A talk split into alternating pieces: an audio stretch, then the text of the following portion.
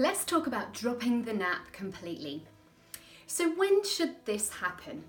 It's going to be slightly different for, for everybody, but generally speaking, the average child will need some form of daytime nap until around age three to three and a half. Now that surprises some people. They think, really that long? I dropped the nap at 18 months or I dropped the nap at two and a half. Um, but the chances are that probably was a bit too soon. If you can hang on to that nap and keep it going, your child will probably benefit from that. And around age three to three and a half has shown to be a more appropriate time for that nap to go. Now, that will differ from child to child, of course, but we're talking about, you know, on average here.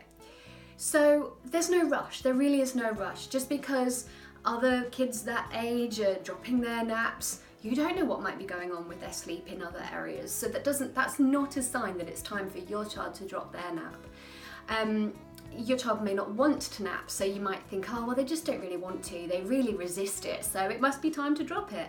Again, that's not a sign. I'll talk about signs in a minute. That's not a sign that they're ready to drop it. They're really um, going to need that sleep well past the time that they want that sleep. You know, toddlers and preschoolers, they, they've got far too many interesting things to be doing than going and taking a nap. Um, so, as I say, they probably won't want to, but they'll need to. If you have a good napper, a little one that already takes their nap very nicely in the day, then it's going to be much easier to see the signs when they're ready to get rid of the nap. If your little one doesn't nap well, never has, it's all a mess and it's always a battle, then it's going to be a lot harder to know when that's genuine nap dropping signs or just the, the continued nap battles. So it's just something to bear in mind. My biggest message um, here and my first point is don't drop the nap too soon. Now, why should you not drop the nap too soon? You're going to see other effects of overtiredness. Without the daytime sleep, you're more likely to see problems with the night sleep. And those problems can show up in things like bedtime battles, um, so resisting going to sleep and procrastinating and stalling, you know, if, the, if you see a lot of that, that doesn't always mean they're undertired. There's a good chance it's because they're overtired. Another thing you might see is very restless or disturbed night sleep, so frequent night wakings, um, just you know, just really not getting into that nice deep restorative sleep and uh, very easily roused throughout the night. You could also see early rising. This is a classic sign of overtiredness, which I talk about a lot. Um, so if maybe things were going well, you drop the nap a few months down the line, you've started to see early rising kick in, and now you have a child that wakes for the day at 4.35 every day. It could be that the nap went too soon, they've built up all this overtiredness and now they're early rising. So there's so many reasons why you shouldn't drop it too soon. Often we drop it too soon when it's a hassle, you know, just trying to get that child to go to sleep in the day has become such a big task that you just think, forget it, we won't bother. And at first it seems okay, you know, night sleep's fine, everything's all right. It can be several months down the line before you realise, ah, yeah, there's some overtiredness, maybe we shouldn't have dropped the nap. So if you haven't got there yet, then take this as you know pre-warning so that you can um, be on top of that. I mean, I fell into this trap years ago, and um, we dropped the nap because everyone else did. He, you know, he went into preschool, no one really napped anymore, so okay, that's fine. And it was three months, three months later, that our beautiful, peaceful night sleep came unravelled. And once they figured out why, we re- reintroduced the nap, which wasn't easy, but we did it, and within a week, that night sleep was solved. So um, just be warned that, it has repercussions, um, so don't be in a rush and drop that nap too soon. So this is all um, my piece about when. Um, also bear in mind about temperament because an easier going, go with the flow kind of child will be okay to they'll get away with dropping the nap sooner. They'll be all right. They'll they'll cope um, in the day and it won't impact so much on their night um, and generally speaking, these are the types who just go with the flow. Whatever routine or rules that parents put in, they just kind of adapt to and go with. They don't really challenge it. If they do, it's very short lived and they're just the easygoing types. Chances are, if you have that kind of child, you won't be watching this because you won't have had needs to seek help or advice. Maybe you are out of curiosity, but most people that look to my kind of help and advice have got the more alert temperament types of children, myself included, so I know what it's like. These alert types, they trip us up. They are very inquisitive, they have very active minds, they find it much harder to shut down. It's not that they're naughty at all, it's just that they're so alert that they find it much harder to go, go with the flow and go with the routine. Their mind is challenging things. It's, it's fine, it's a sign of intelligence, it's a positive thing, but it really does interrupt their sleep. And for more about that, do have a look at my um, episodes on temperament and blog posts on temperament because it's fascinating, it really is. But when it comes to dropping the nap, the chances are they're going to want to hold on to their nap longer than the average easygoing type. Now, this is really deceiving because the alert types appear to be okay on less sleep. They appear to not need as much sleep. They appear to be able to keep going, but the truth is they need more. And these little ones often hold on to the nap longer than the average child. So, where the easier going types might be dropping them around age three, three and a half, an alert might still be napping when they start school, um, or, or, maybe not um, fully napping, but at least still needing a bit of extra sleep in the day. Um, would nod off in the car. You know, if you have a child that come four or five o'clock, a car journey is gonna mean asleep, then it's a sign that they do still need that bit of sleep. That's okay, it's not a bad thing at all, but it is worth recognizing that and accommodating that as best you can. And of course, if it is a school-aged child and they can't nap in the day, then early bed, early to bed, you know, just for a phase. It might be for a few weeks or a few months, but that early bedtime will help to um, replenish the lost sleep and also it will stop that stretch, that length of the day being quite so long. So more alert, more sleep, generally speaking, and that's something that you, it doesn't it doesn't show up for us. We don't go, oh yes, this child clearly needs more sleep. They will appear to need less. So just don't be fooled by that. It's so counterintuitive, I promise you. Okay, so that's my first point about dropping the nap completely. It's all about when. My next point, my second point for you, is all about the signs and wait for the signs. Don't drop the nap, as I said, for any of those other reasons. Wait for the signs. So, what are those signs? What can you look for? Well, first of all, like I said before, if your child would nap really well before, it's going to be much easier to see.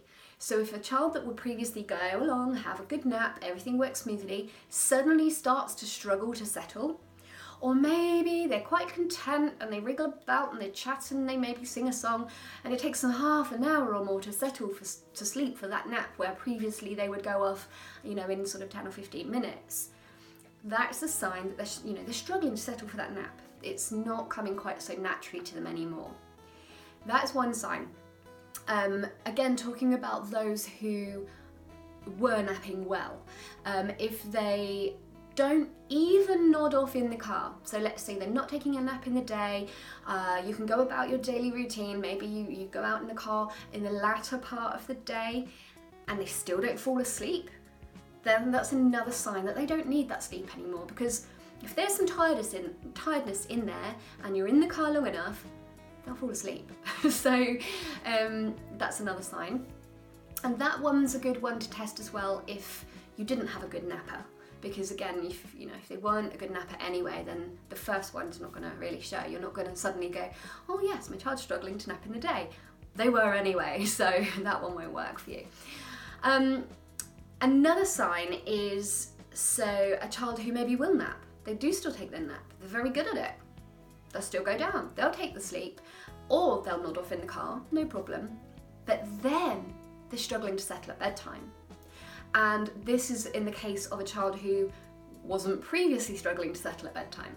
So again, it, it, shows up nice and clearly. Your child used to go, have a nap, go to bed, all was fine. Suddenly, the nap's still there, but bedtime's becoming a struggle. And you know, don't do this on the first sign of one night because that could just be a one-off. If it consistently has been happening for a week or two, and you think, what's going on? Why are we getting these sudden protests at bedtime? We weren't before.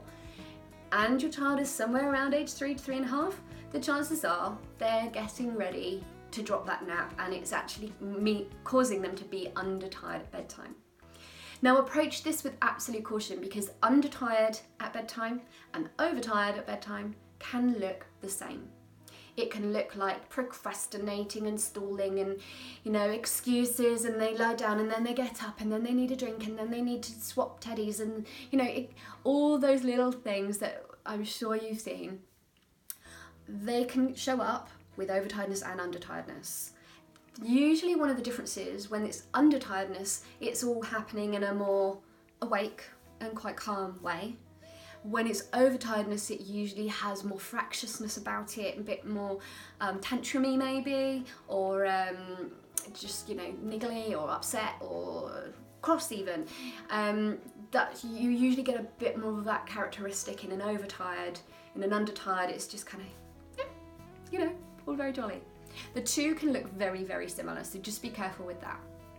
But if it's quite apparent that your child is happily taking that nap in the day, but then really struggling to settle to sleep when they previously weren't, then it may be time for the nap to go. Now, that doesn't mean it has to just go cold turkey. It can be reduced. It could be that, you know, you just go, well, let's just make that a 40, 40 minute nap or depending on what they were doing. You know, it might be that you just cut it down a bit and see if that helps rather than cut it out altogether. You might do it in stages and reduce it and reduce it.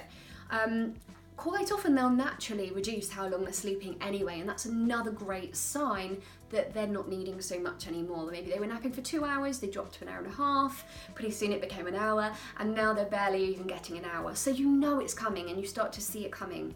And these are all reasons why I really love to help people get naps on track well before this, so that the actual process of dropping the nap is so much clearer. um, that's another point actually. If a child hasn't been napping well, never has, then again they're probably going to need it for a while longer because they're going to have sleep deprivation in there um, that's built up.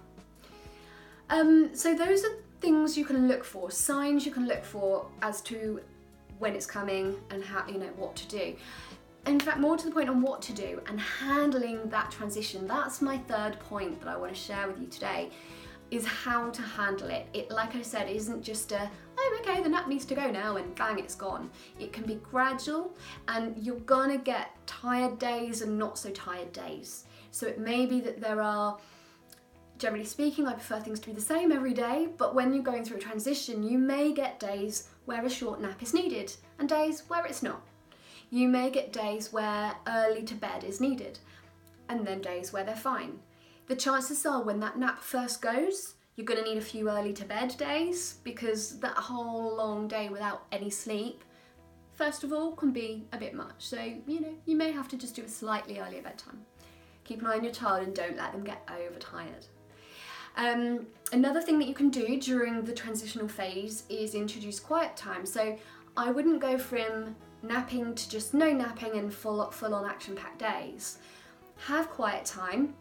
It can be sort of after lunchtime, it could be just half an hour, but just have a time where there's no major stimulation going on. We haven't got loads of playmates and visitors or telly on, or you know, even in preschools, a lot of them will have a quiet time where it's less action and less stimulation.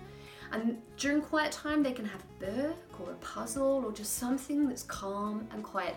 And just for that time, you know, the whole tone and the whole mood is just in a calm, relaxed state. And you can put some cushions around, and if they want to snuggle up, that's fine too. Um, but quiet time does serve as a really nice transition between napping and not napping. Um, I said about early nights, so always bear that one in mind too. And occasional catch up naps might happen or might be needed. It may be that at the weekend, maybe you're out and there's a little nod off in the car. That's okay. It, if they nod off in the car, it shows there's some tiredness there. You know, they wouldn't go to sleep otherwise, so they obviously need to do it. But what I would say to you is if that's happening or happening a lot, or you see that it's going to, try to time it so that it happens around the middle of the day and not too late in the day because if it happens too late in the day, then you might have an impact on bedtime and they might struggle to settle bedtime. If it happens a bit earlier in the day, late morning or just after lunch, then it might be that they have that little catch up, they feel refreshed, and then they've got a nice long stretch for the rest of the day before bedtime so that they're good and ready again for bedtime. And it happens quite a lot. You know, we go through different phases, especially starting school is another classic one. Starting school, especially for the younger ones with the birthdays that, you know, mean they're going into school when they're only just four, they can struggle with that first time. And, and do watch my episode about that. I have a, a blog piece, I think, on the first weeks of school. Um, but that tiredness can change everything, and, and they were previously fine without a nap, and suddenly they're exhausted. Um, so allow little catch ups, but try and make them at an appropriate time in the day. Um, and if it means you have to wake your child up and go, oh yeah, yeah, she's had half an hour now. It's time to it's time to wake her up gently, and um, maybe then keep an eye on when bedtime needs to be. So that's okay too. So there we go. We've got when you should drop the nap, uh, what the signs are, looking for those, and how to handle the transition as you're going through it. I hope that helps you with dropping the nap completely.